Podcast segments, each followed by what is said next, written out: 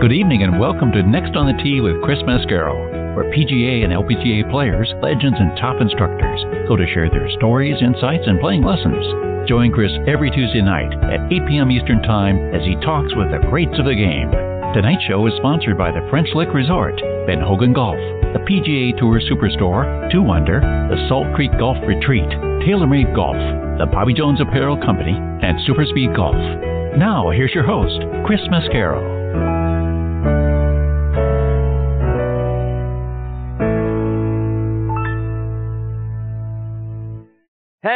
Everyone, and welcome to this week's edition of Next on the Tee, and happy U.S. Open week to you.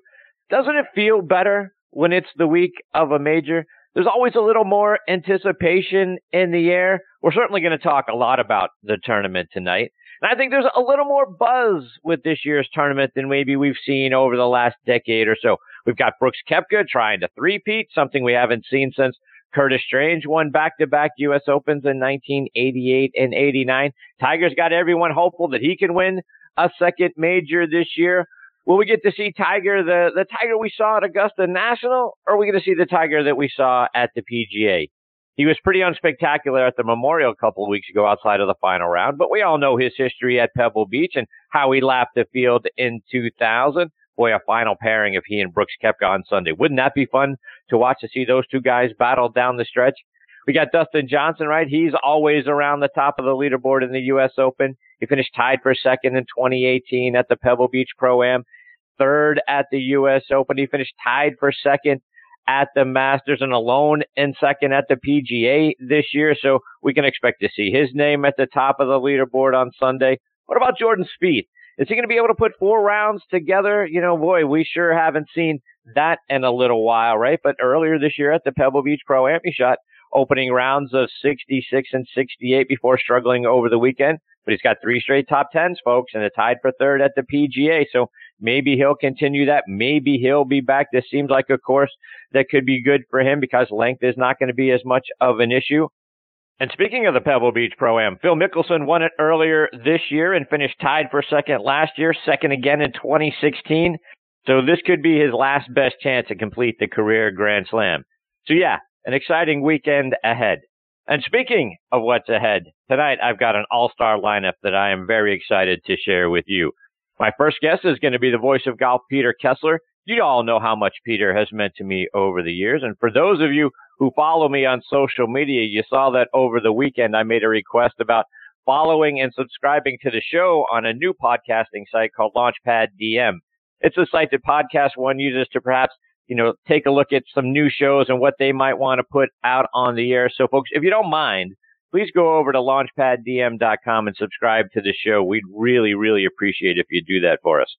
Anyway, the first person to reach out to me and say, Hey, anything you need, let me know was Peter Kessler. That's who Peter Kessler is.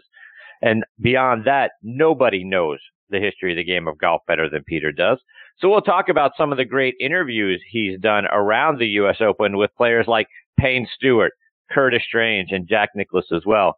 And uh, it is really always an honor and a privilege when Peter joins me on the show, and I'm really looking forward to catching up with him in just a few minutes. Following Peter, I'm going to get a return visit from one of the top instructors in the game and another great friend, and that's Rob Strano. Had the privilege of spending some time with Rob when I was in Destin, Florida earlier this year.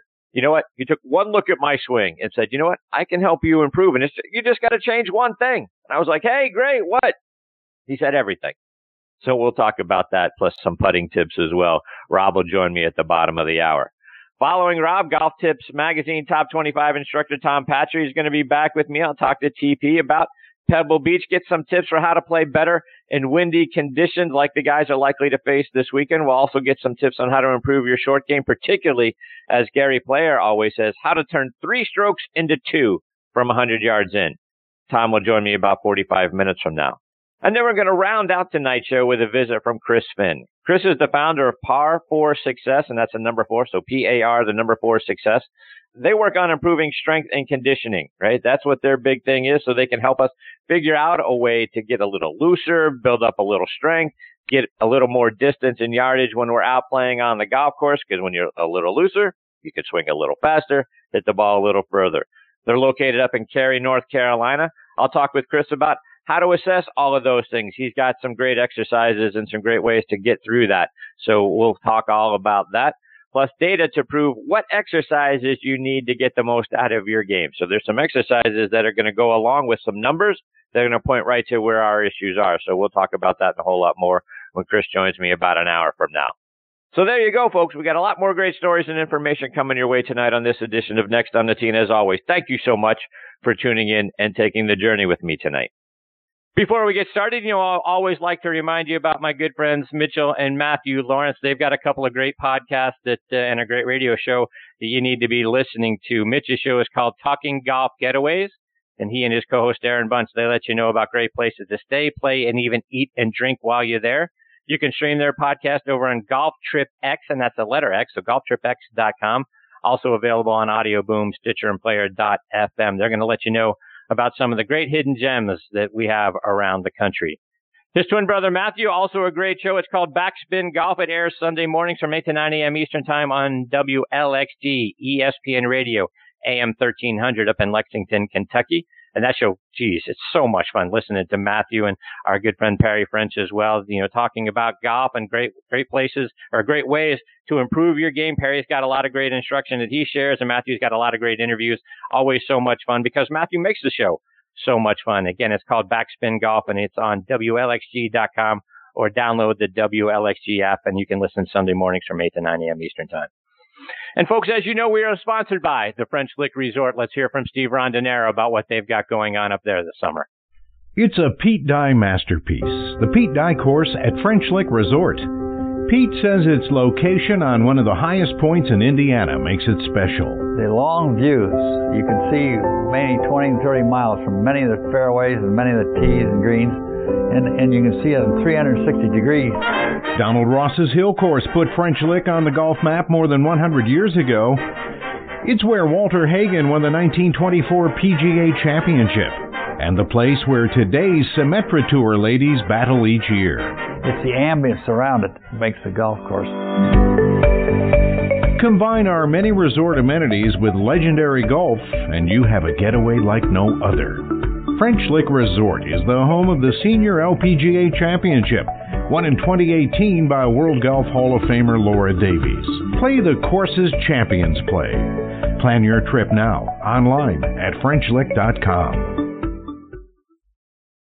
Yeah, folks, go online to FrenchLick.com to book your stay and to see what a wonderful place they've got up there as well. And oh, by the way, folks, they got a casino right there on the property as well. Now back with me on the French Lick Resort guest line, as you all know, is one of my all-time favorite guests, and that's the voice of golf, Peter Kessler. Be sure to follow Peter on his Facebook page and over on Twitter at Peter Kessler. Over the last couple of weeks, he's been putting out snippets of the great interviews he's done with former U.S. Open champions. So there's so many of them. They're all fantastic. Sort of a run up to the U.S. Open. Go on his Twitter page and check those out. And just like everything Peter does, those interviews are very insightful and really take you into the mindset that those players had. And you get stories you didn't hear anywhere else than on Peter's Golf Talk live show back when he was on the Golf Channel. And that show by far is the best golf program ever.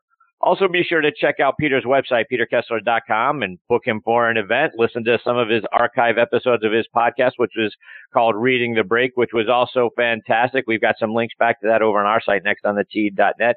And like I always say, no one knows the history of the game of golf better than Peter does.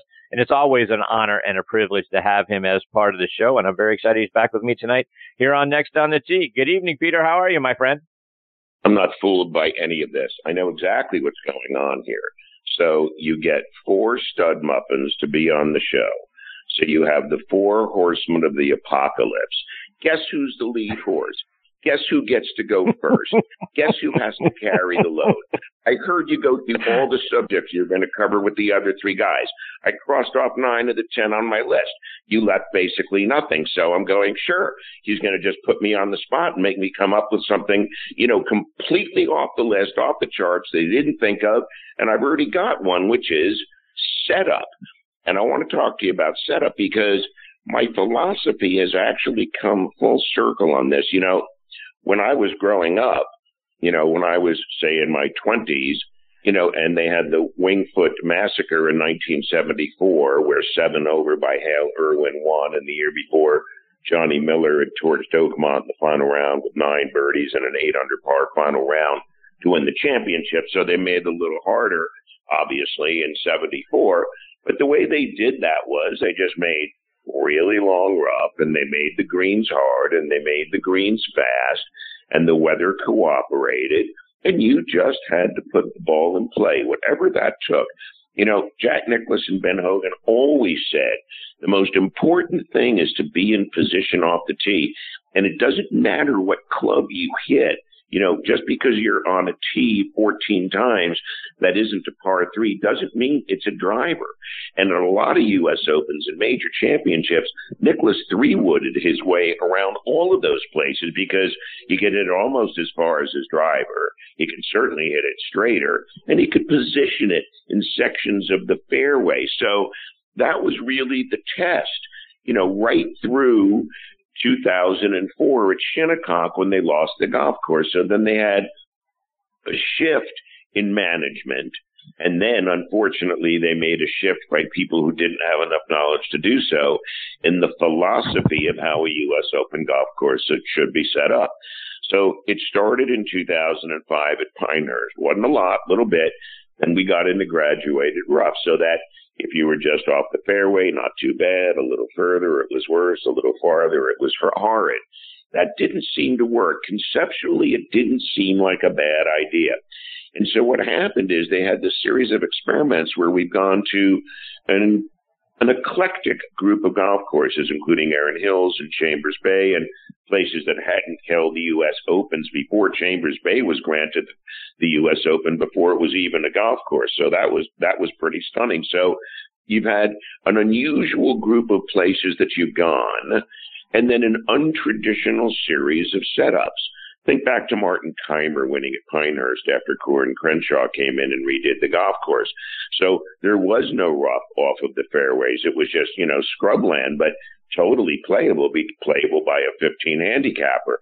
And unfortunately for the audience, he won by a zillion shots and the whole thing was extremely boring and nobody was required to hit a pitching club around the greens. Martin Kaymer had the chipping yips at that time in his career. People don't know that but he never had to loft a shot around the greens. He putted everything. You go back and look, he putted everything. So what what I thought was, okay, what should we do now? Okay, now that we're here, what needs to happen now? And I finally realized that what needs to happen now is you need to go back to traditional U.S. Open setups. The Masters is unique for a number of reasons. One, it's played on the same golf course every year. Two, everybody who watches it knows it knows it as well as they know their home golf course. Three, you know, we expect stuff on the back nine on Sundays, and they've been good about that the last few years, letting the fireworks occur, letting guys make birdie on 13 and 15 and 16 like Tiger did in the final round when he won. So it's always had a unique identity. And if you look at the Open Championship, you know, generally that's dictated by the weather. Basically, you know, if you and I play there on Sunday, on when on Sunday, you know, Monday the guys come in, they don't really do anything different. They play the tees a little bit further back, but they can't speed up the greens because if the wind comes up, the ball's going to roll. The greens are three and four times larger than the ones at Pebble Beach this week. So the green speeds are such that you have to push the ball to the hole. You can't roll and let the ball die to the hole at the old course. So weather dictates the Open Championship. PGA has had a more PGA Tour like identity. Let the guys score, try to pick a good golf course.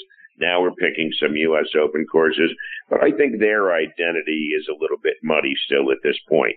But the U.S. Open had a clear cut identity. It was ribbon fairways. It was long rough.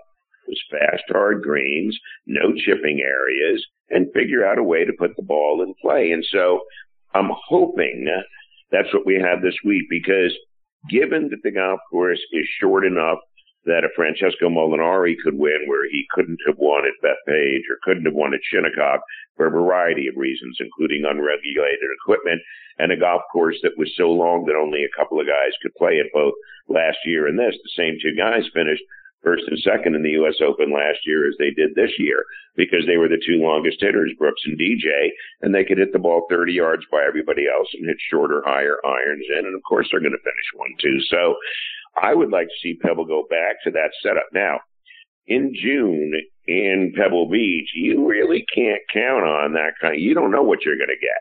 I mean, weather's always the biggest factor in any golf tournament, you know, because it's the one thing you can't control and it's the one thing you need to be prepared for in the best way that you possibly can for everything that can happen from wind to rain to whatever. So because Pebble's short, because the longest hitters are going to just nudge stuff into play where, where it's appropriate and prudent to do so, anybody can win. So it ought to be a put the ball in play course this week.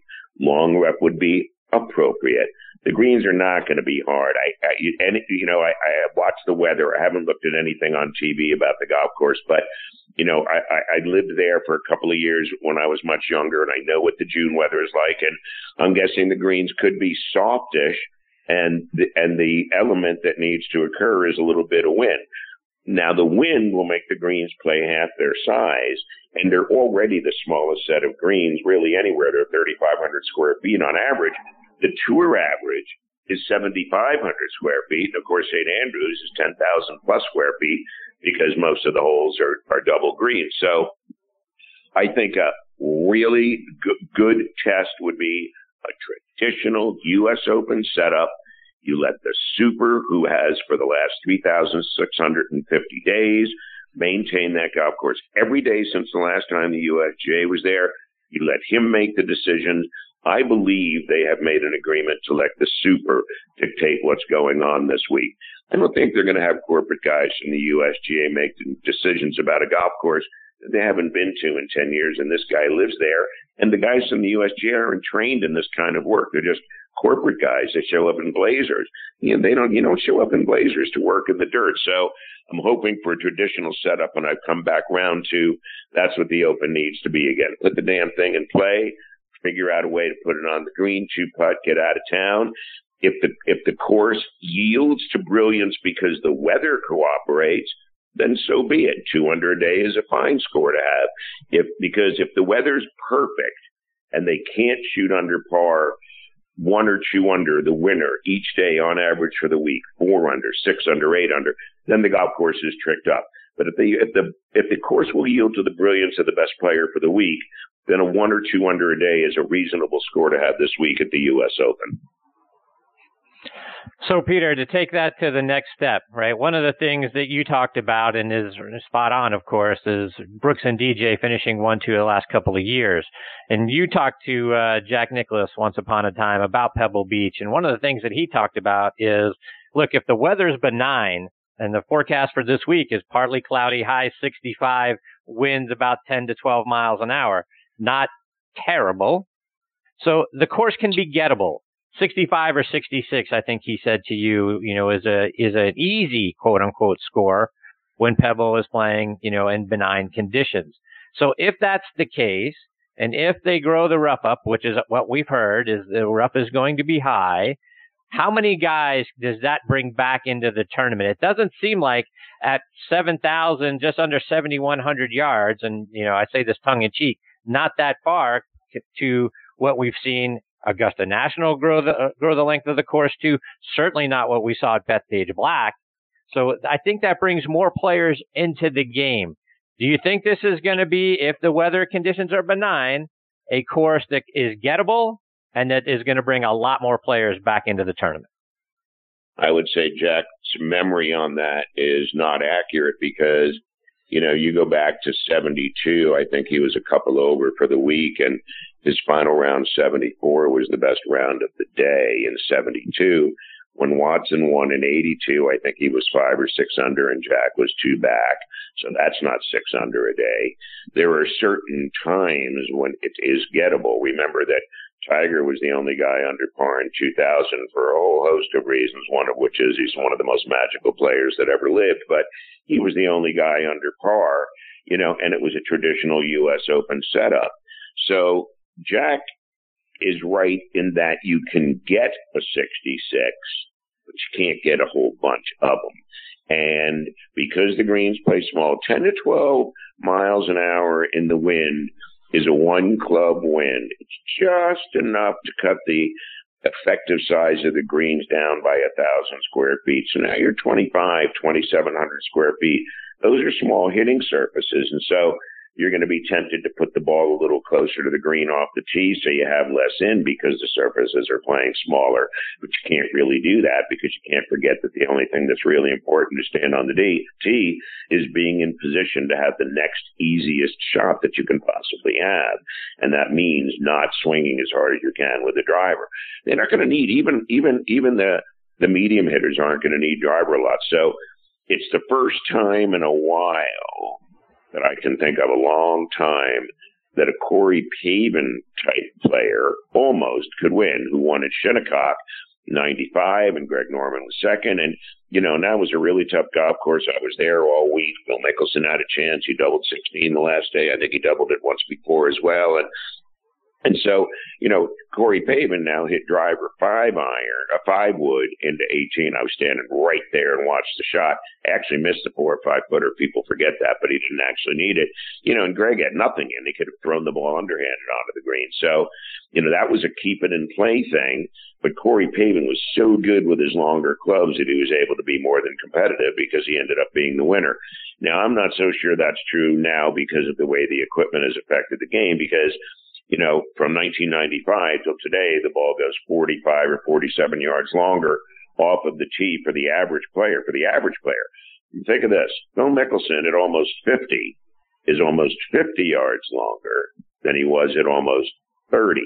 Now, this is not the week to do bombs and all that crazy Phil talk. You got to remember, Phil won there this year, but it's a different golf course early in the year than it is in June. He's won there five times, so it's not exactly, you know, be any surprises to him, but he knows he's going to have to keep it in play. And he knows that they're going to take certain holes and create sections of the fairway that then become rough. Take the first third of the right side of 11, you could turn that into the rough, or the first third of the left side of 11, so that the thing plays much, you know, much more narrow than, than it would traditionally. So, you know, they can narrow that place up and that would have already been done by now. And the players already know what, what it is and they know what clubs they're going to hit and there's no surprises and they've all played the golf course. It's okay. So it's different earlier in the year, but still Pebble Beach. A pro only needs to play a golf course one time. He's going, okay, I got this. Not local knowledge something at Augusta over the years. You might pick up a shot occasionally because you know something, but they're all they all get it. They're not stupid. They're not going to hit the wrong shot. How many times do you hit the wrong club? I never hit the wrong club. I may miss hit it. I may miss hit it.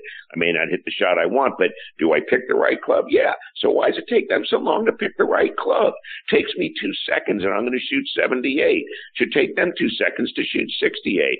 And so I am hoping that narrow fairways don't cause Bryson to be picked by, up by an ambulance and taken to the third floor at Bellevue for observation with with Jordan with Jordan in the ambulance right behind him saying we did this and we did that. It wasn't we, you did it. Jack Nicklaus never said we. He played. Caddy didn't play. He played. It's just we stuff. Peter, I want to switch gears just a little bit. And um, you had a very interesting conversation with Curtis Strange a while back, and I watched that interview, and I was surprised to learn that following his back-to-back U.S. Open victories in '88 and '89, and he came close again in 1990, finished six strokes behind Hale Irwin. But he told you that following that tournament, that the air sort of came out of him. What do you think he meant by that?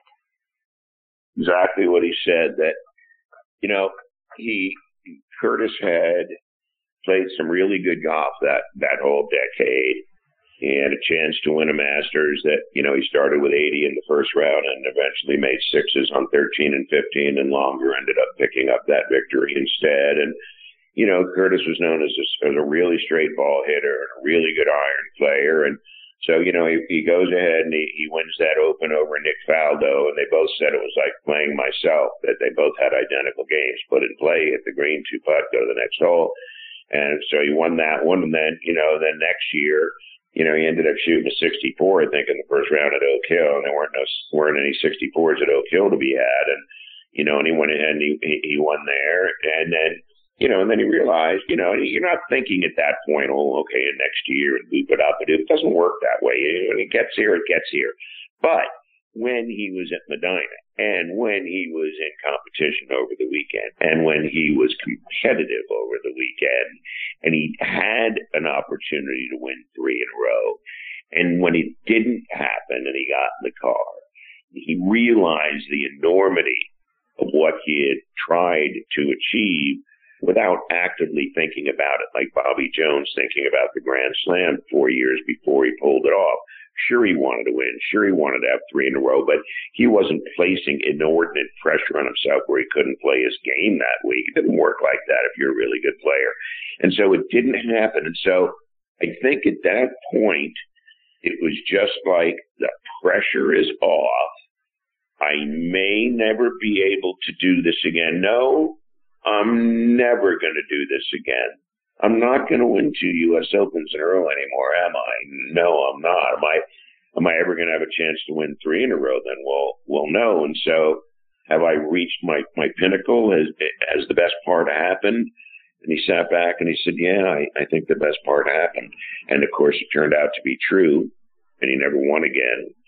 And then two up with three to play in the singles, the Ryder Cup against Faldo of all people in '95. He lost the last three holes, and so that was the end of Curtis Strange. But the internal end, the the walking back down from the top of Mount Everest, occurred at the conclusion of Medinah when he knew he wasn't going to walk that hill again. He might do some good stuff, but wasn't going to be that mountain. It might be something out on the west coast, a little easier to handle, but wasn't going to be that one again.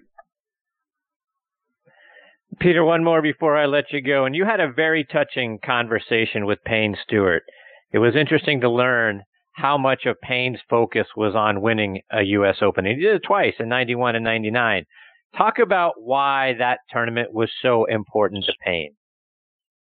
Because it was important to his dad. You know, his dad died so young, and you know, his dad got to see him win in '82 at Quad Cities, and he got to see a couple other things. But you know, he he was gone in the mid '80s, and you know, Payne was just starting to get get things going. But you know, his dad was a super duper player, and his dad was also friends with a lot of really good players who had been professionals.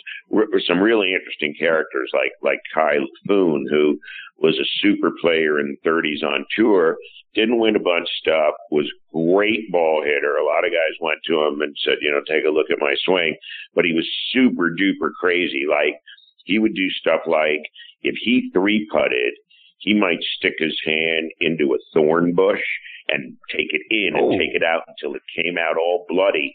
And he would say, that'll teach you from getting into the shot again. And so his wife said to him, Ky, she said, if you ever do anything like that again, you ever hurt yourself or hit yourself with a club, which you did many times, she said, that's the end of the relationship. So Laffoon is playing in a tournament and everything's going fine.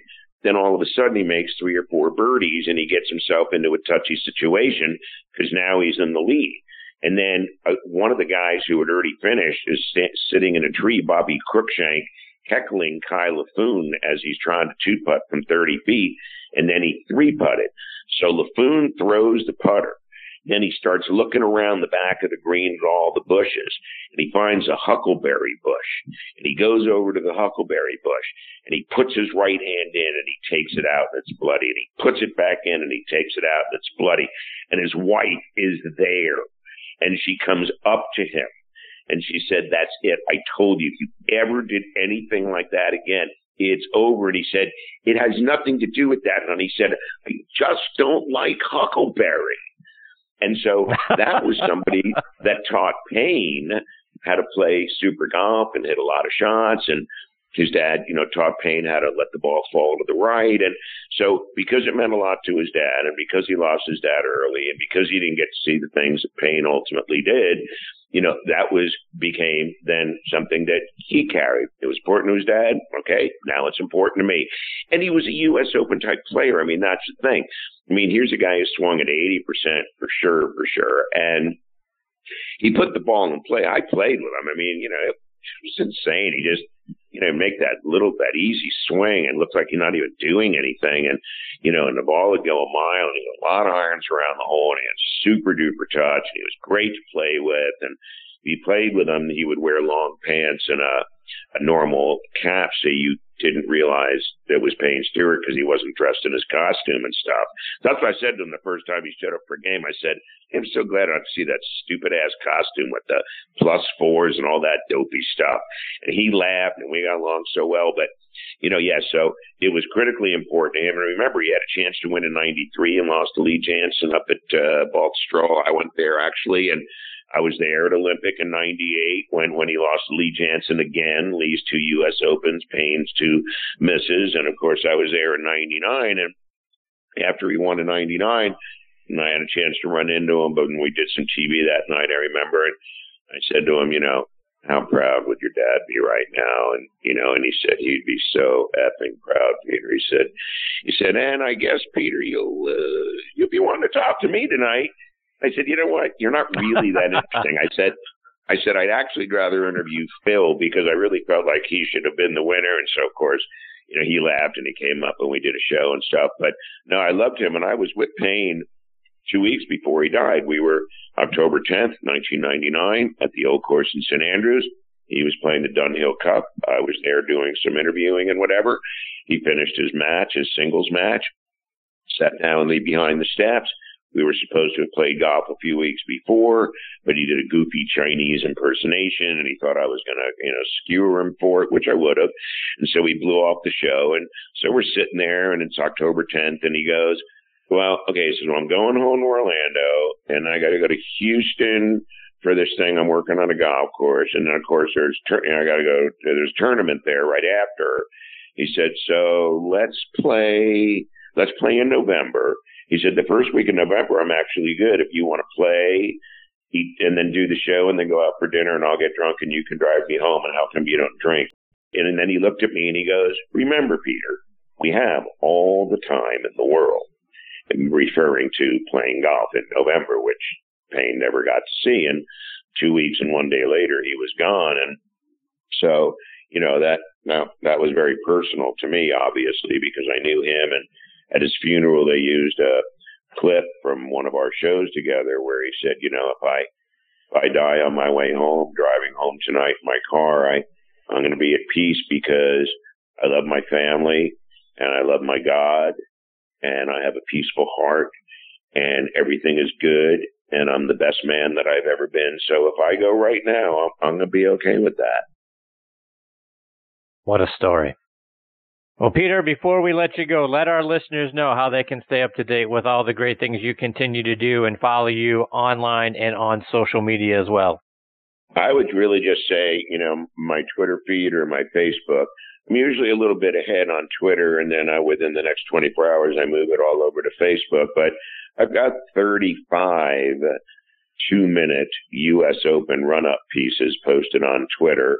And of course, I wrote, you know, now every major, I, I write a new rock and roll song. I posted that the other day.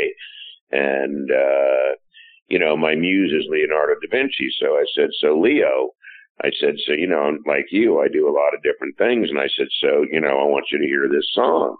So I played Da Vinci the song and you know, and he looked at me and I said, well, I mean, think about it. I said, there's a, an original section, a talkback section nobody's ever done before. And I said, there's, there's Elvis hints at the beginning and the end. And, you know, Da Vinci looks at me and he goes, Blackbird was better. So, you know, I, so I'm just doing everything I can to, to, to put up as much good stuff as I can. And I, and I hope people will watch it. And if I, and I got a couple things up my sleeve, and you and I will get a chance to talk about it next time we talk because we'll break them together. But Twitter is a good place to follow me because I'm extremely active and you know, and I, I let all 16 of my personalities run completely free, and I'm very unpredictable, but I'm never boring, and so yeah, I'm I'm a good follow there. Well, Peter, there is no better way to kick off the show on a Tuesday night than getting to spend some time with you, listening to your stories and your insights. Hope you'll come back and join me again real soon, my friend. Always a privilege having you as part of the show. Yeah, even I was entertained, so that was really cool. So I'm looking forward to the next time. Thanks, buddy. It's always great to be with you. You're my man. You're my man. And listen, you tell these launchpad people that we have some kind of a contract where I appear regularly because want to get that thing pumped up at the beginning, and you might as well go with the Beatles, which is me and one person. So let's do that, you know, as soon as that thing gets cracking. But tell them I'm on. Tell them I'm in. Tell them we have a deal. Tell them you're paying me such a fortune. We got to get this going. I appreciate you, Peter. I will definitely Take do care, that. buddy. Take care, my friend. All the best to you and your family. Thank you, buddy. You too. That's a great Peter Kessler at Peter Kessler on Twitter. Make sure you give him a follow. He's got such great content and so many great interviews that he's got posted there from his time on the Golf Channel. So please go check him out. And like he said, it's a run up to the U.S. Open. So he's got a lot of things that were in conjunction with uh, some of the historical U.S. Open, some of the great ones uh, from the past. So uh, go check him out online again at Peter Kessler on Twitter and give him a follow on uh, Facebook as well.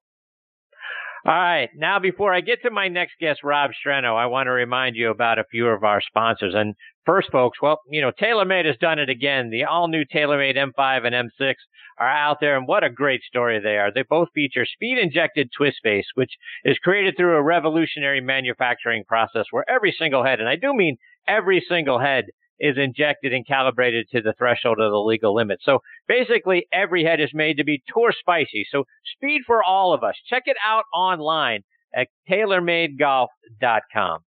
And I also want to give a shout out to one of our newer sponsors, the uh, Sandestin Resort, which is surrounded by white sandy beaches and the beauty of the Gulf of Mexico. Sandestin Golf and Beach Resort offers three championship golf courses open to the public and one semi-private course as well. With recognition from leading golf magazines and reviewers from around the world, each course provides an exciting challenge in different scenic settings. Golfers can choose to play one or all of the courses, which include Raven Golf Club, which is a Robert Trent Jones layout, played which played host to the PGA Tour champions back in 2006 and 2007. The Links Golf Club, designed by Tom Jackson, offers a winding layout with a backdrop of Baytown Marina and the Choctawhatchee Bay. Baytown Golf Club, also designed by Tom Jackson, offers a fifth set of U.S. Kids Juniors tees. And then you've got Burnt Pine Golf Club, which is a semi-private Rees Jones design, which is available only to registered Sandestin guests. So visit them online at sandestin.com forward slash tee time or give them a call at 844-887-SAND for more information and to book your tee times as well. I also want to welcome Golf Pride to the Next on the Tee family. In golf, light grip pressure releases power. Golf Pride engineered a secret the pros know. A larger lower hand encourages lighter pressure. Plus 4 technology is designed with four additional layers, which reduces tension in the lower hand to generate more power. Play Plus 4 and experience the secret pros know. Now available on Tour Velvet, the winningest grip on tour. Grip confidence, grip golf pride. And this segment of the show is sponsored by our friends over at 2 Under. I want to remind you about our friends over at 2 Under, men's performance briefs, the unofficial underwear of the PGA Tour. Worn by PGA Tour players like Rickie Fowler, David Toms, Jerry Kelly, William McGirt, Jason Kokrak, and Matt Everett, to name just a few. Your buddies are going to think you're a stud if they're even seeing you in your underwear, which is another story.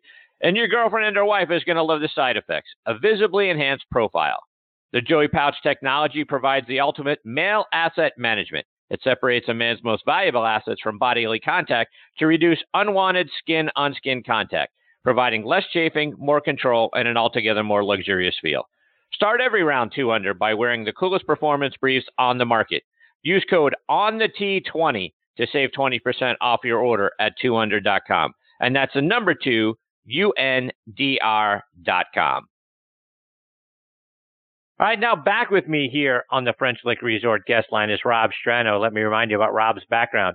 He is from St. Louis, Missouri. As a junior player in the uh, St. Louis district, Rob won the individual low stroke average trophy and individual total points championship trophy back in 1981.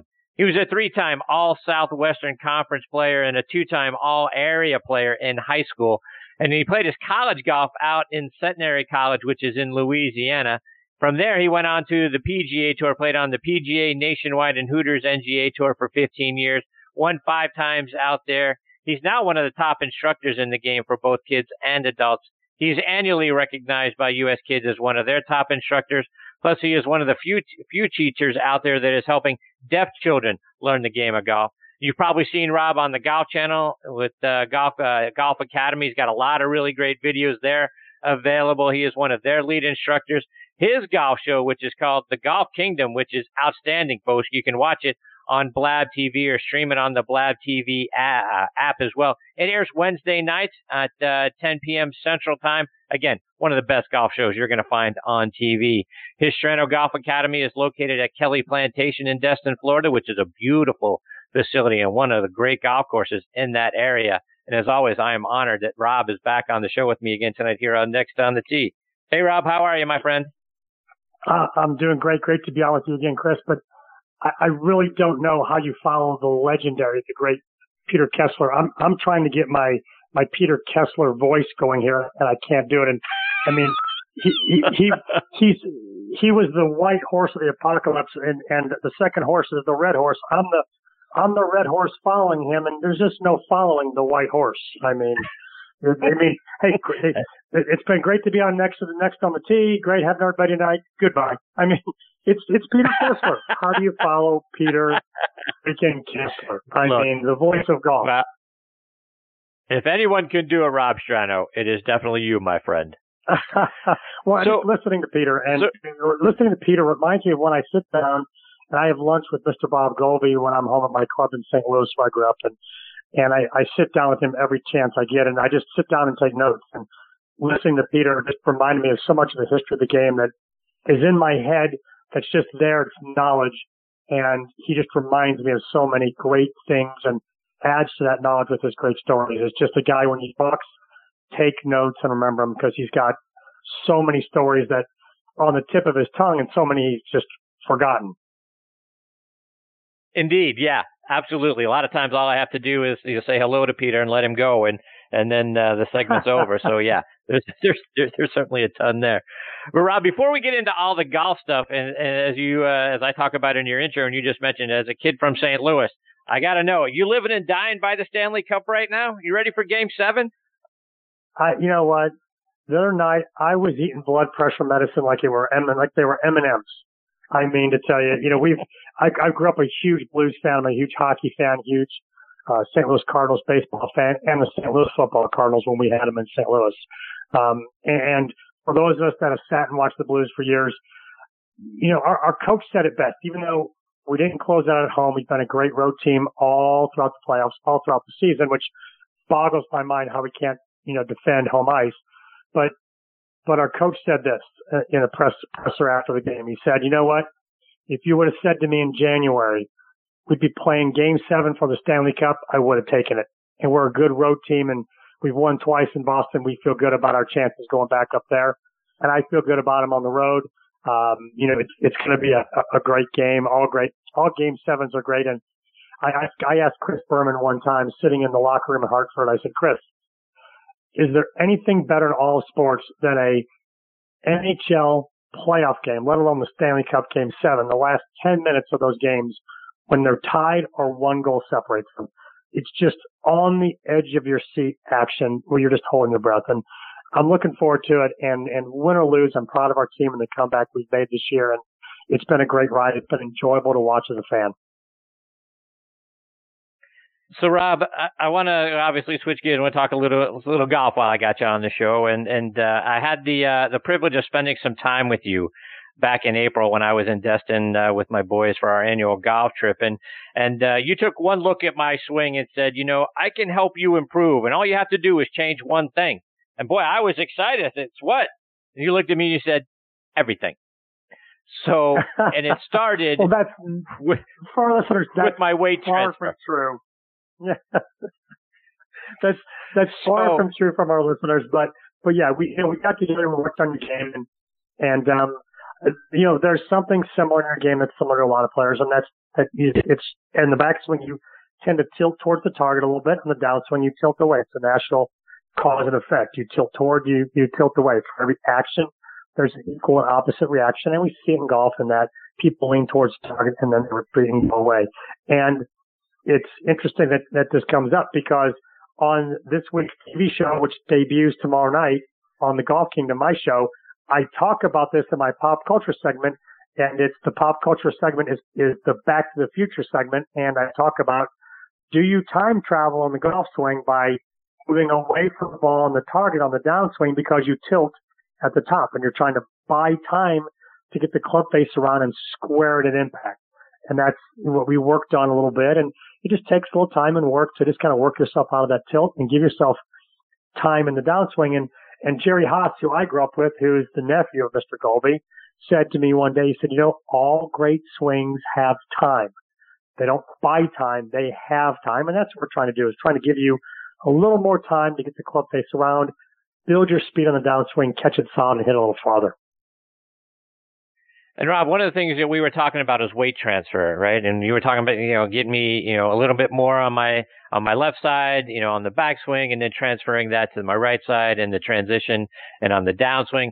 Talk about finding the right weight transfer and the balance in your feet and making sure that we are loading up and then unloading in the golf swing. Well, it's actually a basic athletic or life skill movement that is part of the golf swing. So if I just said, if I just tossed you a ball and said, here, throw it at that target 15, 20 yards away, you're going to naturally shift to your right and shift to your left. You would never stand perfectly still and then lunge forward and throw it.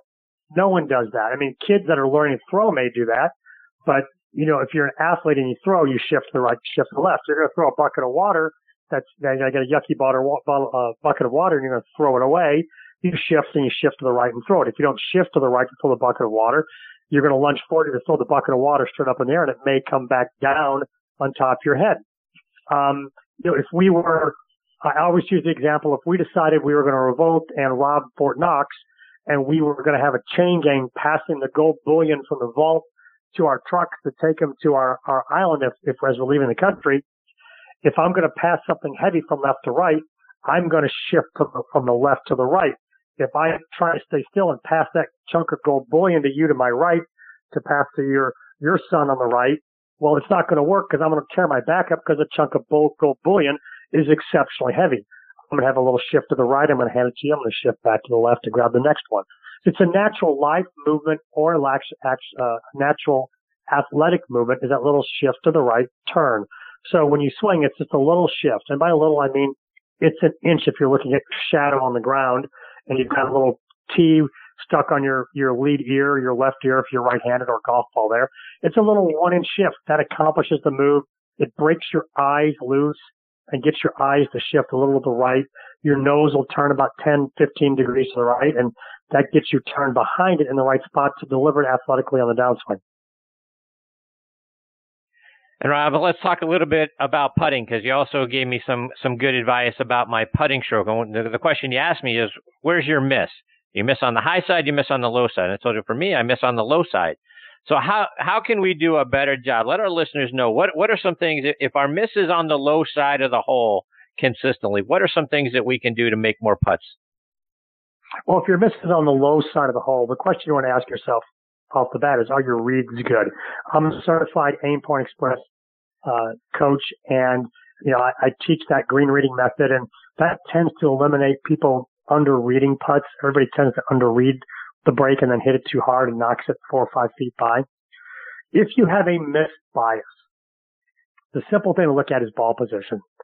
Usually if the ball position is too far back, more towards the buttons on your shirt, the zipper on your pants, the face isn't getting enough time to come around and square. Therefore, it's arriving at the ball open and the ball will miss to the right or the, the high side if it's a right to left putt. If the ball's too far forward, which is an error you never see, the ball will miss left. If the ball position's perfectly placed, I always tell people I want it to, to be right in the logo of your shirt. So if your logo is in your left pec on the left side of your shirt, put the ball there. It, if, if your stance width isn't too wide, your left foot will sit to where if you put it towards your left toe or your left instep as your foot's pointed forward, that'll pretty much get the ball to arrive at the logo. That gives the face a chance to square and the ball to be launched online with the face square and, and a little bit of rise in the putter to get the ball turning over and hugging the ground.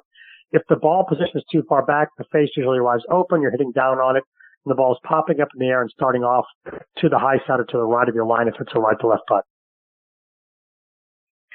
And Rob, one of the things that I love about you the most is how incredibly positive you are. You got a smile on your face. You enjoy what you're doing. Everything about you comes across as being just such a wonderful, positive individual. And one of the things that we talk a lot about on this show is about the negative self-talk that we do to ourselves out on the golf course. We badmouth ourselves, we get down on ourselves, that sort of thing. You know, how how do you train your students to, you know what, leave that behind, forget about that, be positive and, and have a have the right frame of mind, even if we've hit a bad shot or we put ourselves in a bad position or had a bad hole. How do you recover from that? How do you teach your students to be more positive? Well, the first thing I do is I have them listen to the way they talk to everybody else in the group. So if you and I are playing, Chris, and you hit a bad shot and you get down and you kind of maybe slam your club on the ground or slam it back in your bag, I usually will give you a pep talk. If you have a bad hole, I will usually give you a pep talk. I will go, it's okay, buddy. Put it behind you. You'll get them on the next hole. And I'll say to the player, I'll go, why don't you ever talk to yourself like that? Why don't you ever become your own best friend? Why don't you become your biggest cheerleader? Tour players, we're our biggest cheerleaders. We had a bad shot. We're like, it's okay. Let's get the next one. We have a bad hole. It's like, okay, bounce back. Let's get, let's hit a good tee shot here. Hit a good approach. Give ourselves a look at birdie. If not birdie, make a par. But we're always, we're always on to the next thing. It's always, we're a cheerleader for ourselves and we're going and we're going and we're going. Another example I use is this. Have you ever smelled a, a, a smelly trash bag in the kitchen, Chris? Like your wife has said, yes. get this out of the kitchen. What if I bagged that up? We got to the golf course and on the first tee I said, Chris, we're going to walk today. I've got a caddy for you and you're going to carry this bag of trash around all day. Are you going to do that? No. No. Good. Good. That was a perfect answer. No. But when we're a garbage man on ourselves and we just keep criticism on ourselves the whole day, we're just trashing ourselves. We're carrying that stinky trash around all day. We're no fun to play with. Our friends are listening to us going, geez, listen to this trash he's talking about his garbage. I can't cheer him up. He's no fun. You know, they're just going to kind of exile you to the, you know, to your own little golf, you know, pity party island. Become your own cheerleader. Get in your corner. Talk about, you know, I'm going to bounce back. I'm going to make a better swing and keep rooting for yourself all the way through the round. Do what you do for your buddies to yourself. You'll find two things. You'll have a better attitude. You'll, you'll bounce back and you'll be more fun to play with. Rob, one more before I let you go, and you know this being um, you know what's going on with the U.S. Open this week and that sort of thing. I, I want to get your thoughts on what do you expect to see. I mean, with the with the playing conditions, you know, it looks like it's going to be benign weather based on the forecast, maybe a little bit wind, you know, 10, 12 miles an hour, that sort of thing. But what do you expect to see this week out of Pebble Beach, and who do you expect to be on top of the leaderboard? Well, I, I got to ask my picks earlier, and they're they're out there. I, I sent them in the Golf Channel. I'll put them on social media in a little bit. But we get asked as Golf Channel guys, you know, who are our picks. Um, I picked Dustin Johnson to win it. I, I wanted to pick Koepka because till you get knocked off you're the you're the top guy in the totem pile. You're the king of the hill. He's won two in a row. Until someone shows they can beat him, to me, he's he's the guy. Okay, and I just saw a thing out there on on um, on the media that the Fox trailers for the U.S. Open that they're running don't include him in several of them. And he saw him, and his friends showed you know sent him links to him.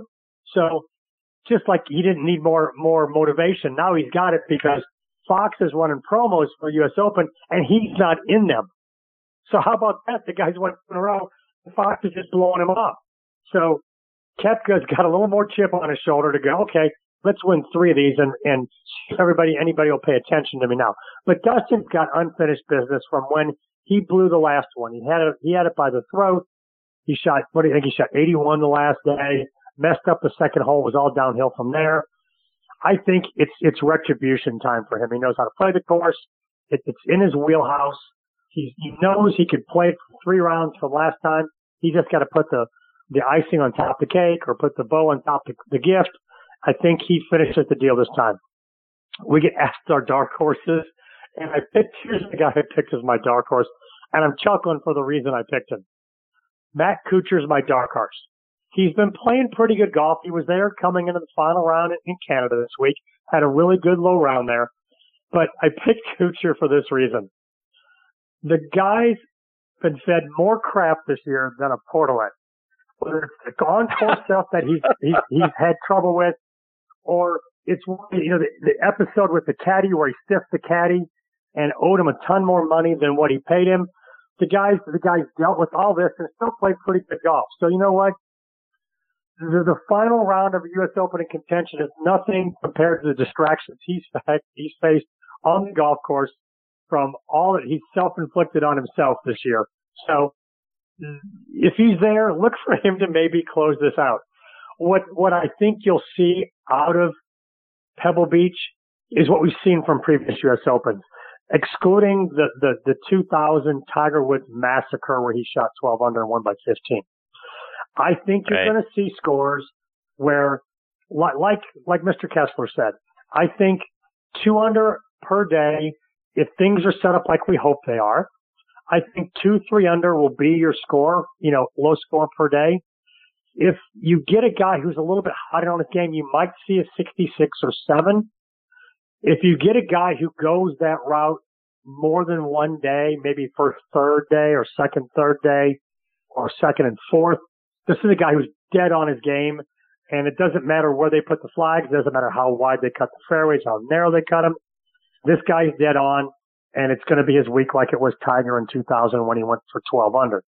Um, I, I haven't thought about a winning score, but I think familiarity to the course, um, because we played on tour every year, I think that's going to yield, no matter how hard they set it up, I think it's going to yield a winning score.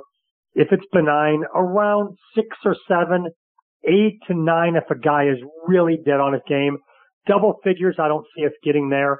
Um, it won't be an Aaron Hill, Erin Hills kind of thing. So, yeah, I think we'll be kind of right in that, that five, six, seven number from the course. I think it's going to play beautifully if it plays with a little bit of breeze and they've got it set up the way we all hope they do. You know, the USGA hasn't proven to be the smartest bulb in the box, uh, smartest bulb in the box, the brightest bulb in the box. Um, so those of us that, that hope the USGA has figured out or got our fingers crossed, I saw a picture where they've got Mark Russell from the PGA Tour staff helping them out. Mark is phenomenal. The more PGA Tour guys the USGA brings in, the better chance they have of getting it right because these aren't golf people running the US Open. The USGA, in my opinion, should handle the history of the game and they ought to let golf people and people that run, you know, big time tournaments run that tournament for them. And this thing would be fantastic year in, year out. But that, those are my kind of thoughts on what this year's U.S. Open will look like when they get to teed up Thursday morning. Rob, before I let you go, remind our listeners how they can stay up to date with all the great things that you're doing and follow you, whether it's online or it's on social media. Well, the great thing that's going on right now is my TV show, The Golf Kingdom. It's it's a golf show unlike you you've ever seen. It is a true variety show. It's not just here's a bunch of golf tips yeah, we give golf tips. We give things to help your game. But I, people that know me know it's it's pop culture themes. We're using movies and songs and catchphrases to to help you remember what we're talking about to fix your game. I've got a build it segment. I put my hard hat on. Yes, I do. I put a hard hat on. We help you build your game. I've got guests. I've got, you know, all kinds of people coming in that are experts in the game. We cover all areas and it's fun. It's fast paced. You can catch it live on Blab TV at blabtv.com. You can, you can stream it by going to Blab TV, go to programming. All the shows are archived there. Um, you can watch it on the app also when it's on. Go to social media, whether it's Rob Strano or Strano Golf Academy on all the platforms. But there's also the Golf Kingdom. We post all kinds of videos um, from the show. We let you know what times it's on there. Um, I'm on Twitter, Instagram, all over the place. We've got all kinds of fun things. We just filmed the Fourth of July show the other day. This week's show is the Father's Day show. Um, I have a real touching tribute to fathers at the in the Time to Rise segment, which is the last segment on the show, which is motivational. Um, you don't want to miss the Father's Day segment there. If you do miss it, like I said, it'll be out there on social media. I'll post it all over the place for you just to watch that segment. Um, but we just filmed the Fourth of July show. It's a tribute to founding fathers. I will leave you with that. Um, there's a little costume involved as I represent the founding fathers. It is the declaration of your golf independence coming up on the 4th of July show on the Golf Kingdom. Rob, it's a great show. I always enjoy watching it. It's informative. It's it's fun, and uh, I'm certainly looking forward to the Founding Fathers show. So that ought to be a lot of fun as well. But Rob, I can't thank you enough, my friend. You're the best. Thanks for taking time out of your night to come back and be a part of the show. I look forward to catching up with you again real soon. Well, it's always great to be on, and even though I'm the second horse tonight, it's okay because the first horse was was a stallion and a thoroughbred. Uh, yeah, I'm just I'm just one of those horses pulling the carriage right in behind Peter Kessler, and um, got great guests coming on. Thanks again for having me. You bet, Rob. Take care. All the best to you and your family, my friend. We'll catch up soon. Thanks. Great talking to you. That, that's a great Rob Strano at Strano Golf. You can find him on Twitter. And uh, again, folks, the Golf, uh, Golf Kingdom is an absolutely outstanding show. Take a look at it on blabtv.com. You can download the Blab TV app as well. His show is, like I say, it's a lot of fun. It's very informative, and uh, you're going to really enjoy yourself when uh, when you're taking a look at it. So, a lot of great stuff and a lot of great content that Rob continues to push out, and uh, we look forward to catching up with him again real soon. All right, I've got my next guest, Tom Patri, hanging on the line. We're going to get the Tom on the other side of this real quick message about our good friends over at the PGA Tour Superstore. This segment of the show is brought to you by the PGA Tour Superstore. See why golfers everywhere are proud to call PGA Tour Superstore their golf pro shop. Visit them online at PGATourSuperstore.com. Now back to Chris and more of the show. Right before I get to Tom, I want to give a quick shout out to one of our new friends over at Positive Vibes Golf. Go online and check them out at positivevibesgolf.com and follow them on Twitter at pvibesgolf. Their head covers and putter covers are a very unique way to keep your mind focused on positive thoughts, and they're a great training aid on the course because you see it, you smile, you stay positive, and that's what we're all about here. They've got happy images that are going to be right there in the forefront of your mind. Again, visit them online at positivevibesgolf.com. And now back with me here on the French Lick Resort guest line is our good friend Tom Patri. Tom is a Golf Tips Magazine top 25 instructor. He is also the new director of instruction at the Hawthorns Golf and Country Club up in Fishers, Indiana. And folks, if you're anywhere near Indianapolis and need help with your golf game, go check out Tom. Check him out on his website, tompatri.com. Subscribe to his newsletter and get in contact with him to book a lesson because TP is absolutely one of the best in the game. And I'm always honored to have him back, uh, back with me on, uh, next on the tee. Hey, TP, how are you, my friend? Christopher, my man, what's going on, big boy? I'm doing well, my friend. How are things up in Fishers, Indiana? Yeah, well, it, it's actually been wonderful, Chris. The, the, membership has been really welcoming. It's a wonderful place. It's about, uh, actually, I went down downtown Indy yesterday on my day off. It took me about 30 minutes to get into town. So I'm about 30 minutes north of Indianapolis and Fishers. Uh, the Hawthorns is a really good golf course. Uh, very, very, uh, as I said to you last time, very excited about how good the golf course is. I've been getting out to play a little bit in the evenings. Uh, it's a hard golf course. It's it's not the it's not for the faint of heart. Practice facility is wonderful, and yeah, I can uh, I can entertain non-members here on a case availability basis. So if anybody's within a thousand miles and they want a good golf instructor, I'm here for them. Ah, there you go. So, Tom, one of the things that that I want to talk about, you know, first of all, first and foremost, it doesn't seem like it's possible that it's been a year since the last U.S. Open because it seems like just a couple of months ago, you and I were talking about how you were there managing the driving range at Shinnecock Hills for the U.S. Open. But boy, here we are again, and it's and it's been a year later. So, um, your thoughts on on the, on this week and what you expect to see out at Pebble Beach?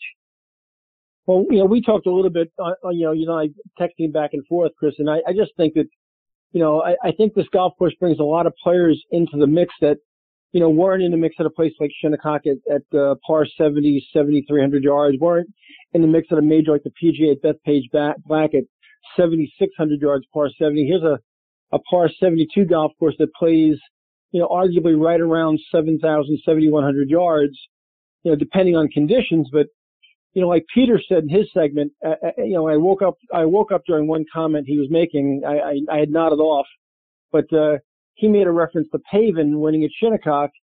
And I, I think Pebble brings back in, you know, the Kevin Kisners of the world and the Matt Kuchars of the world, the Jordan Spieths of the world, and, you know, and, and doesn't exclude them from the championship. So I think it's a really open contest. Tom, you know, wh- one of the things when I look at Pebble Beach, and it certainly isn't a long course, right? It's just a, a little under 7,100 yards, so much shorter than what we've seen at Augusta National, or certainly at Bethpage Black. So when you when you see a course that's about 7,100 yards long, and if the course play is benign and the weather conditions aren't supposed to be bad, so and, and to me, weather is what is going to make a difference. It's certainly what makes St. Andrews difficult because if St. Andrews, if the weather over there isn't bad, boy, that course really seems defenseless for how far these guys hit the ball and they can really go low. So what's your expectation? If, if the weather is nice, is this going to be something where we see guys go really low? Or do you think that even though it, the, the conditions aren't going to be as bad as maybe we saw in 72 when Nicklaus was, you know, trying to, you know, shoot 74 just to win the golf tournament, all of a sudden now with the winds down that we could see guys shooting four rounds in the 60s. What's your expectation from a score perspective? Yeah, I, I think it, I think it's a very, very it's a Dr. Jekyll and Mr. Hyde golf course, Chris. I mean, if it if, if it is benign, like you say, you know, it's very gettable. I mean, these guys don't have to hit driver a lot. They can keep the ball in play. I think, you know, a, a guy like Francesco Molinari who drives the ball in play and is a wonderful iron player, has great distance control. A player like that in benign conditions can do a lot of damage here. I, I disagree with Rob a little bit, your previous guest, that if it is benign, I think you can see double digits of Pebble. But conversely, if you just get two out of the four days that are bad, the whole game changes. Every, everything changes dramatically. Um, so I think I think it's very weather dependent. I think it's very you know uh, you know obviously wind and rain dependent. You know, and, and listen, we've seen enough golf tournaments on the Monterey Peninsula to know how fast the weather can change and how off the forecast can be. So I know the forecast is not very bad as you said, but that that, that peninsula, the weather can change you know, as you snap your fingers. So it, it, it is all weather dependent there. Tom, I want to switch gears a little bit. And one of the things that I've heard you say over the last year is that golf is overtaught but undercoached. Talk about what you mean by that. Well, I, I think, Chris, you know, in, in 2019, you know, we've got TrackMan, we've got KVest, we've you've got Flight Scope, we've got V1 Video, we've got the Golf Channel, we've got multiple golf publications and magazines, we've got call-in radio shows, we've got talk radio shows like this one, and there's just an, an over of, of golf information being thrown at the general public, and you know, so many people come to my lesson tee and their head is spinning. Um, I think we have to make the game easier to, to grow the game. I, I think we have all these grow the game initiatives. I think the first way you grow the game is allow people to understand that it's not impossible to play good golf. So I think I, I do two things. I teach and I coach, and I, I teach the X's and O's in, in, in at the club level at least in a I think in a very simplified manner that's understandable. And one of the comments I get all the time is, "Oh, I understand that. Why didn't just some Why didn't somebody say that to me 15 years ago? I understand what you're saying." It's always been so complicated. And then the second thing is I coach a lot and my, most of my coaching is done on the golf course. I think you have to get on the golf course with your students and play the game. On the, on the lesson tee, we play golf swing. On the golf course, we play golf. And I think those are very different things in terms of the learning process and the coaching process. So you, I don't think you coach on the tee. I think you coach on the course. So I, you need to get out there and teach people how to play the golf course. And to that end, Tom, right, and, and you mentioned it a little bit a moment ago. I mean, it seems like instruction, a lot of focus is on TrackMan and spin rates and smash factors and all that sort of stuff, right? But it, is there still place in golf instruction, you know, sort of the old school sort of ways? And you talked about it, when, you know, a couple of weeks ago, how you've got that, you know, sort of wooden plane, you know, uh, you've got your logo on there and that nice wood setup that helps people with their swing plane. That's sort of an old school sort of thing. Um, is, is, there still a place for that, or or does everyone sort of want to go down the the technology path, and I, I want to hit it into a a video screen, and I want to see what my spin rates are, and all that sort of stuff? Where does old school technique mm-hmm. still have a place in golf? I I'm going to tell I'm going to tell a story that I'm not particularly proud of, Chris. But a couple of weeks ago, a guy who'd been chasing me around online on social media, who I could tell by our conversation, he started texting me about coming to me and see me at Hawthorne's I could tell I was not a good fit for him. He he was very very technical. He was very aggressive about you know being technically savvy. And I, I said to him on a couple of different occasions, I, I said I don't think we're a good match. I said I'm I'm a lot more fundamental than that. Uh, and he came for a lesson, and he was almost you know, I, I think angry is the wrong word, but he was very angry that I, I wouldn't use TrackMan and I wouldn't use this device and do that device. And I, and that, listen, he was set up, aimed 30 yards to the right and came dead over the top of it trying to get the ball back on the line. I said, you know, unless you improve your lines, unless you improve your setup conditions, you, you're never going to have the club on plane anyway. So don't worry about TrackMan. Let's just get your setup better. And he was very, very uh, belligerent that the lesson was a setup based lesson, that a pre-shot swing setup based lesson. And he went away very angry and, and sent me the nastiest text message afterwards that, you know, I was so old fashioned I had to get with the times. And I kind of laughed to myself because this guy's going to be the same golfer a year from now he is right now. Um, so I, I think there's a place for technology and instruction. I don't, I don't think that technology is, is not viable. I just think that we u- overuse it sometimes. And 99% of the people that come to you at the club level don't, if you ask them to define smash factor, they couldn't do it. So what are they, what, what are you worried about smash factor for when you don't even know what it is? I, I just think we're, I think we're out of control that way sometimes. Tom, you know, one of the things that you always pound into my head is uh, how important a short game is. Short game, short game, short game. And I think that's a part of the game that too many of us, you know, weekend hackers, we don't spend anywhere near enough time on. We're out buying a new driver, hoping that we can get an extra, you know, 10 yards with it. When for players like me, and look, you know, I, I drive the ball, you know, 230 on a good day. If it's downhill, downwind, 235. And on a 410 yard par four, that extra 10 yards is really the difference between me hitting a four iron or a five iron into the green and then hoping, you know, that it, you know, that that shot's going to hold the green. But like, you know, like Gary Player always says to me as well, you know, the, the way to improve your scores is from 100 yards in and really turning three shots into two when you're inside of 100 yards. So for uh, for a lesson for our folks tonight, you know, let's not even go 100 yards. Let's go 50 yards. How can we do a better job of turning three strokes into two from 50 yards in? Well, how about by starting by going to the short game area? How about just showing up? Today, I it's funny you say that because today I was, you know, I had a full docket of lessons. I taught from uh, from 8 a.m. till uh, 6 p.m. straight through, and the short game area at the Hawthorns is right behind my tee, maybe 15 yards behind my tee, so it's just over my shoulder. And I gave uh, a whole day of lessons, and the, and the range was pretty crowded all day and I counted four people that went to the short game area in in ten hours. So I I don't know what it's going to take for people like you and I to convince the listener that the first thing they have to do is go spend time in that area. Uh, I think if you're just a, a reasonable athlete, just a decent athlete, there's a lot of things that you can figure out on your own about short game as far as club selection and you know and and how to manage the size of your swing and where to place the ball in your stance and where to put your weight and your hands a little bit forward. Basic fundamental things in hitting chip and pitch shots. Um, and then certainly, you know, if you have a good coach, they can refine that and make it a little more sophisticated and, and a little bit more user friendly for you. I don't see people spending any time in that area because I just don't. It's you know, I know it's not exciting.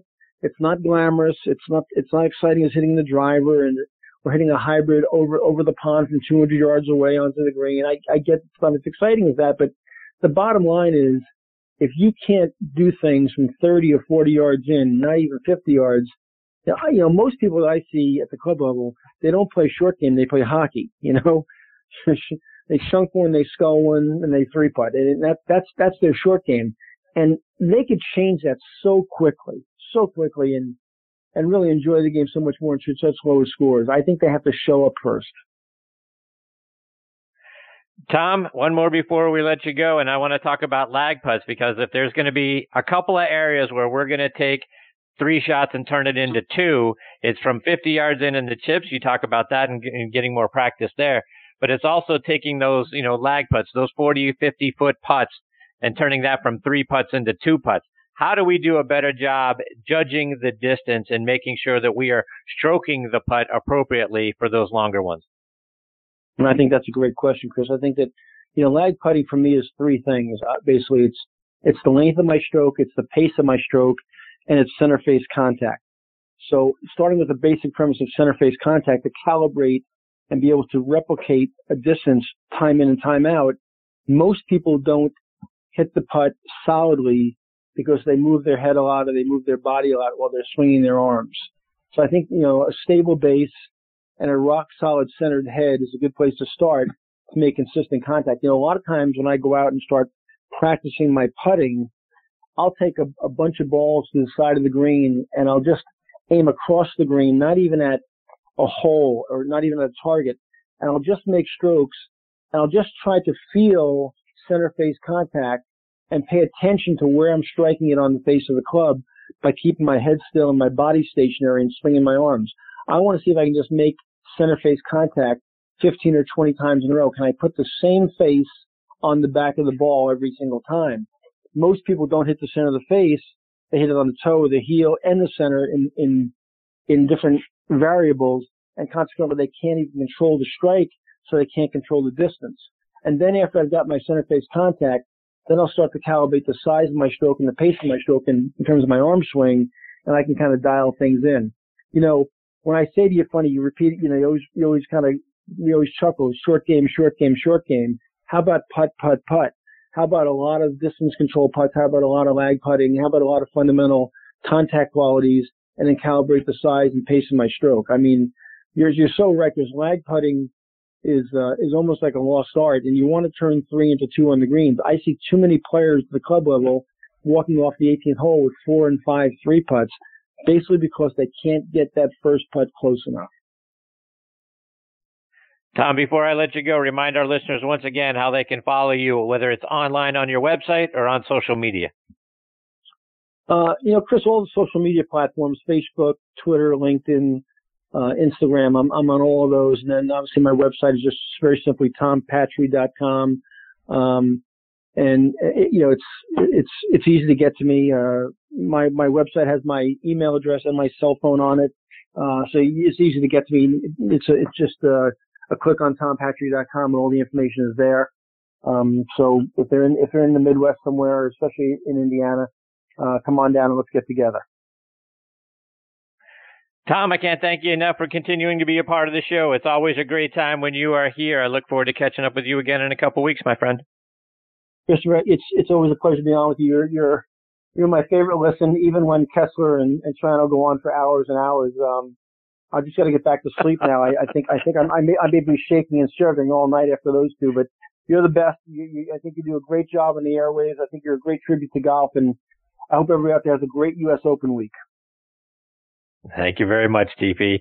Take care, my friend. We'll catch up again soon. Thanks, pal. See you, Tom. That's a great Tom Patri, P A T R I, tompatri.com and at Tom Patri on social media. You need help with your game? He's your guy.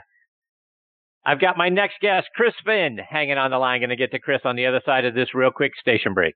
You're listening to Next on the Tee, available as a podcast on TuneIn and Podbean. Let's get back to Chris and more of the show. And now joining me here on the French Lick Resort guest line is Chris Finn. Chris is the founder of Par 4 Success, and that is uh, the number four. So P A R, the number four, success.com. It's a great golf fitness and physical therapy company located in Cary, North Carolina. They've got a fantastic looking 6,000 square foot facility up there. They can help you with improving your golf performance. And if something's hurting while you're playing or while you're practicing the game, they can help alleviate that pain as well. Chris is a licensed physical therapist, a certified strength and conditioning specialist. He is Titleist Performance Institute certified, and he's also a certified nutrition coach.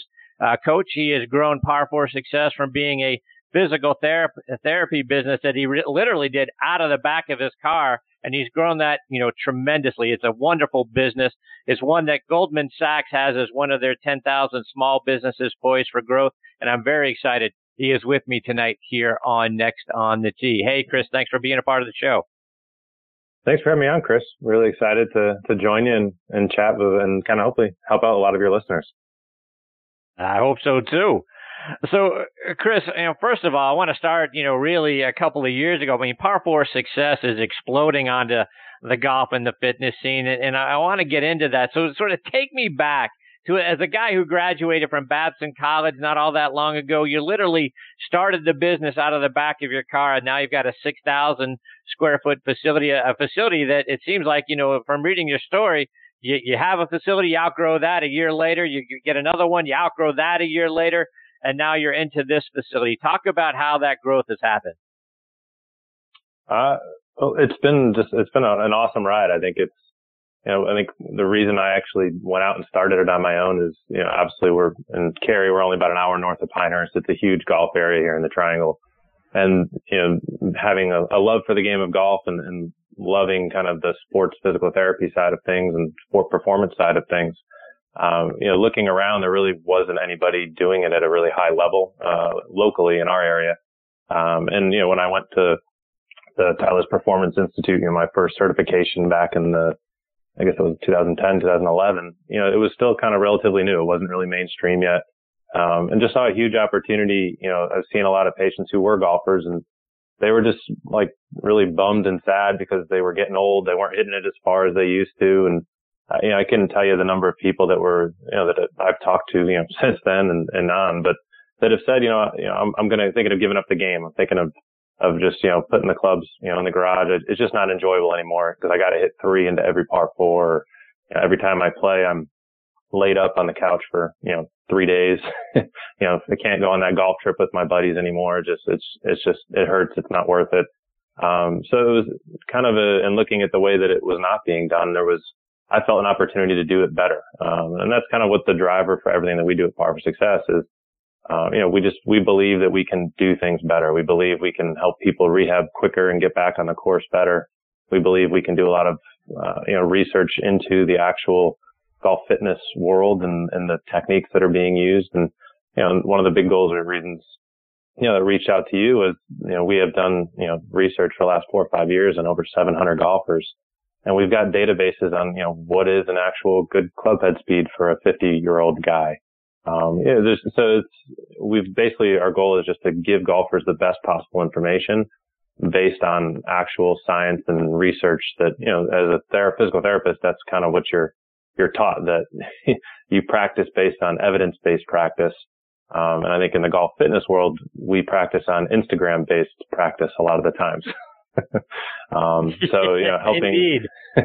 yeah. So, so kind of trying to give golfers a simple, you know, what's the minimal amount of work that you can do to produce a meaningful result that is actually backed by, you know, somebody's actually researched it with other people just like you. So, Chris, to to the point you made a moment ago, for for our listeners out there that are like me and, and we're in our fifties, and you know maybe we've got an ache or a pain, or we're trying to figure out how to do it a little differently or better.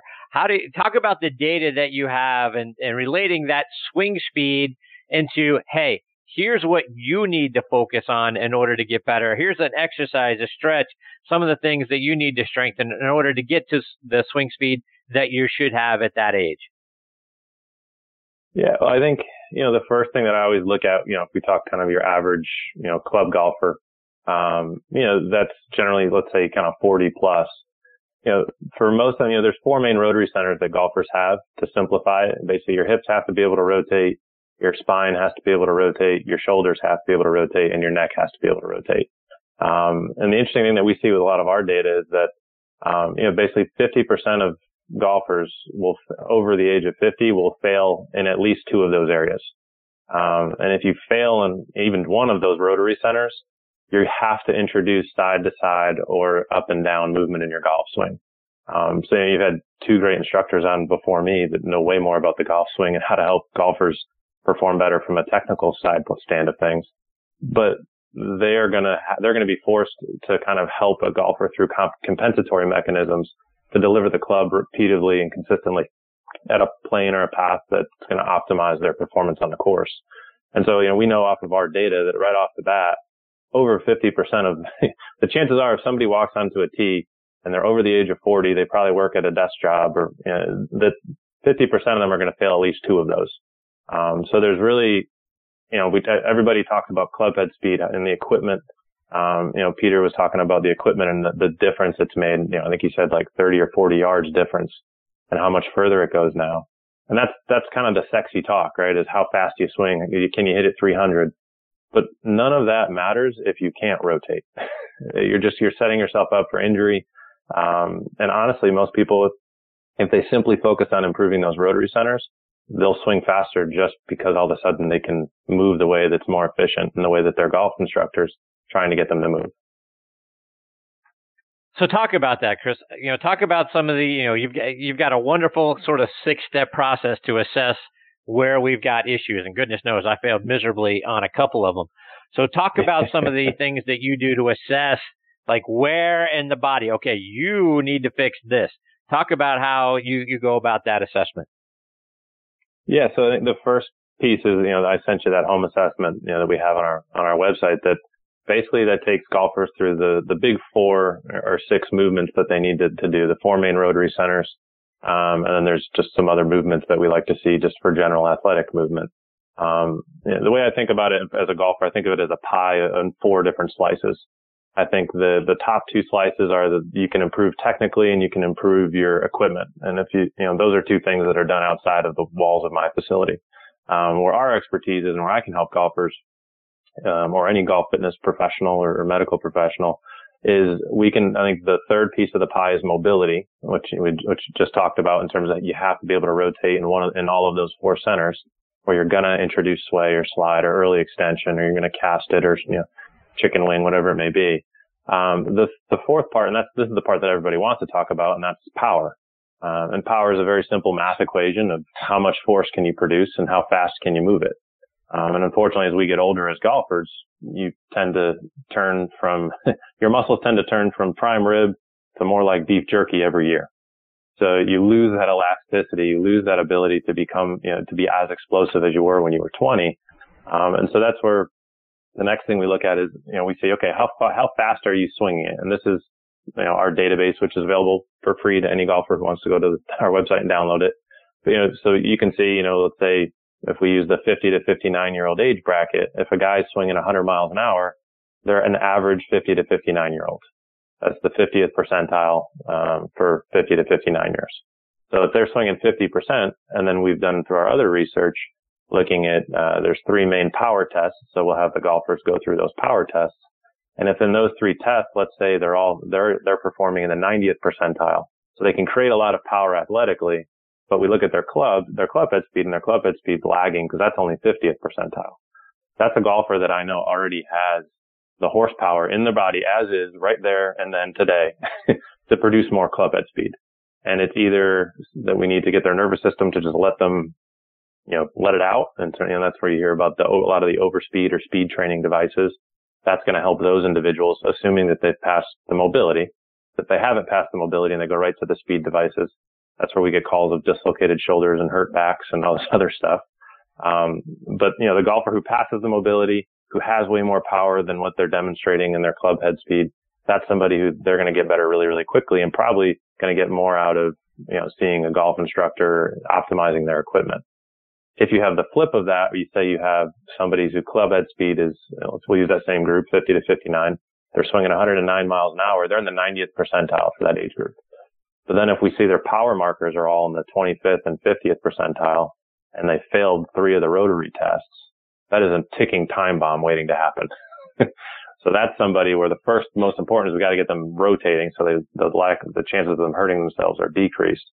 And then from there, then you're looking at, you know, through a golf fitness program, trying to improve their ability to create vertical force, horizontal force, rotational force, um, you know, if we get into all the kinetics in terms of ground ground reaction forces, um, you know, then that's how that program changes.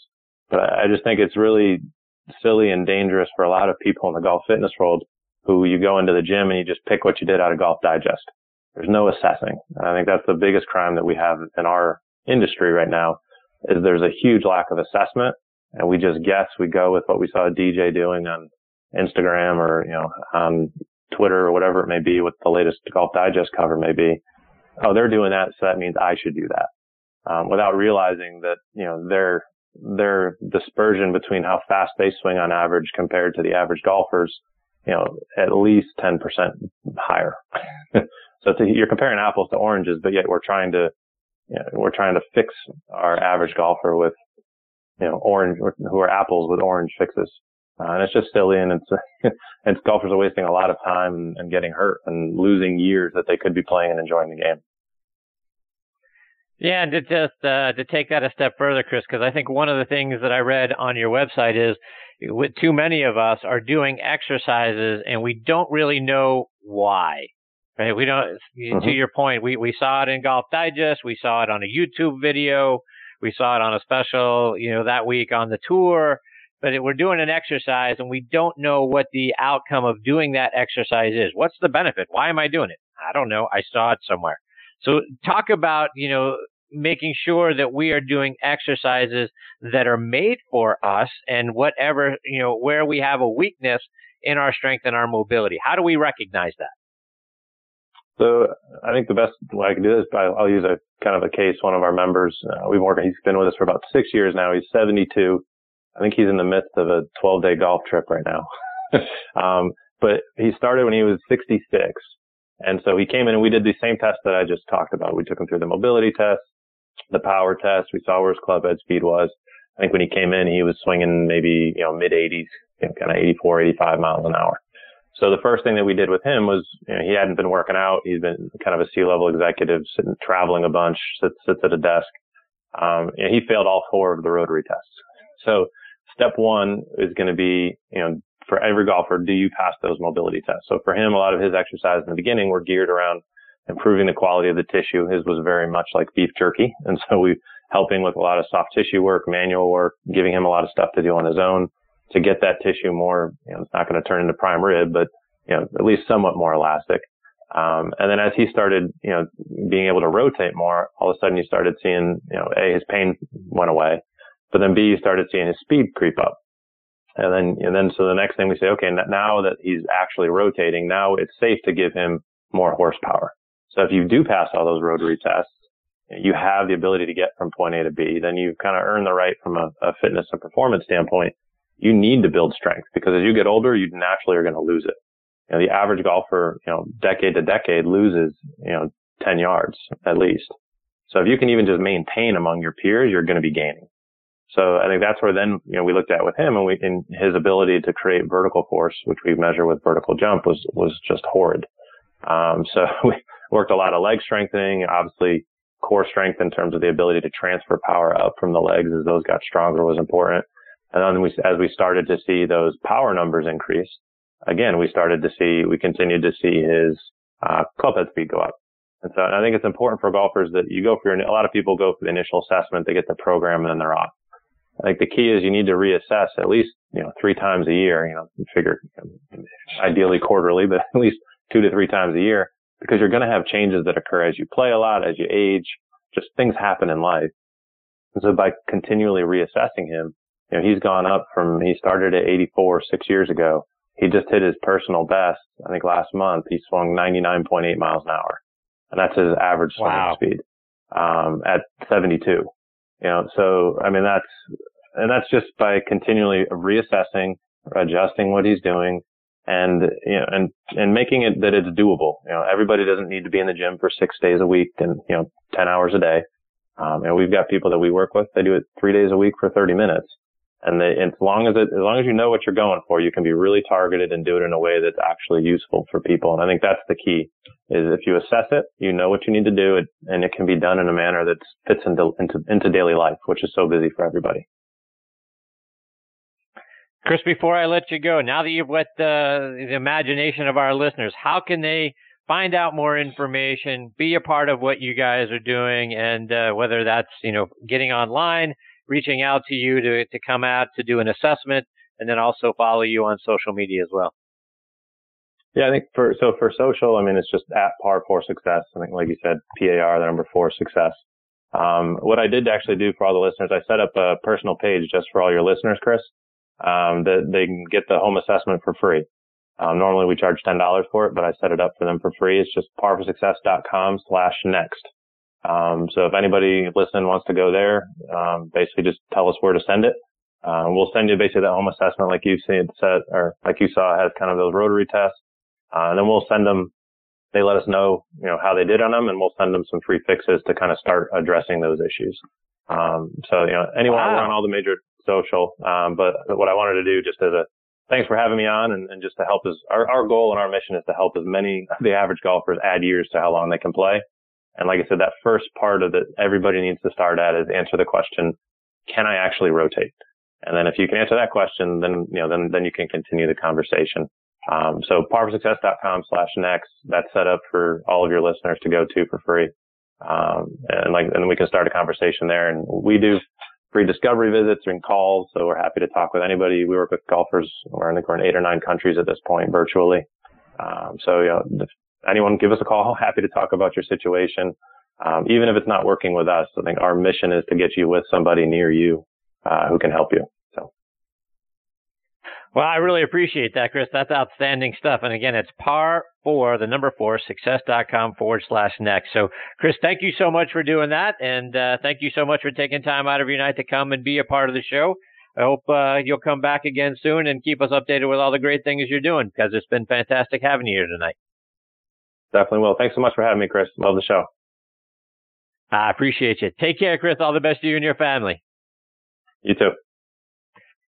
That is Chris Finn. Again, it's par, the number four, success.com. Put a forward slash next on there, and you're going to get the uh, opportunity to get a free assessment, see what you're doing, and uh, get some opportunities to make your game a little bit better. Maybe make it a little bit less painful, right? If you've got some aches and pains, maybe you get some get some work in there with the, some of the things that uh, Chris's and uh, their assessment does to help you loosen that area up, get a little more distance, get a little more comfort, get a little more fun out of playing the game of golf. So uh, check that out and let me know what uh, what you think. Uh, I'm telling you, I've got it's certainly something I'm going to incorporate into my daily routine because I tell you what, I, I six assessments and I failed a couple of them pretty pretty badly. So I've got to get uh, some better range of motion in what I'm doing. So let me know what uh, what's happening for you. I think that's fantastic of Chris to do that. So looking forward to hearing a lot more about it and having Chris back on the show again soon.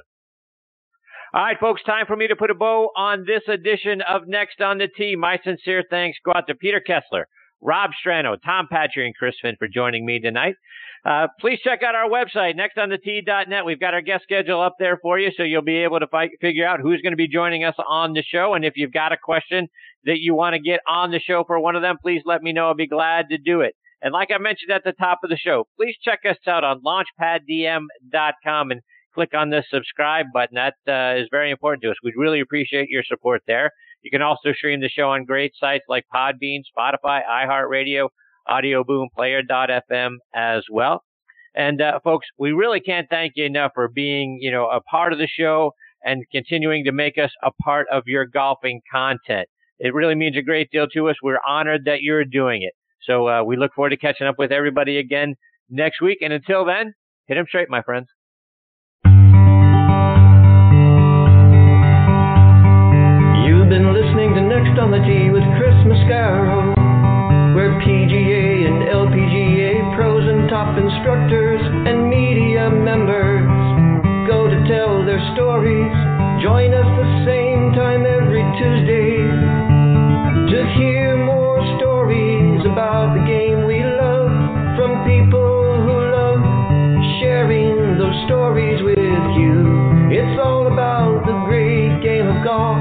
It's all about the great game of.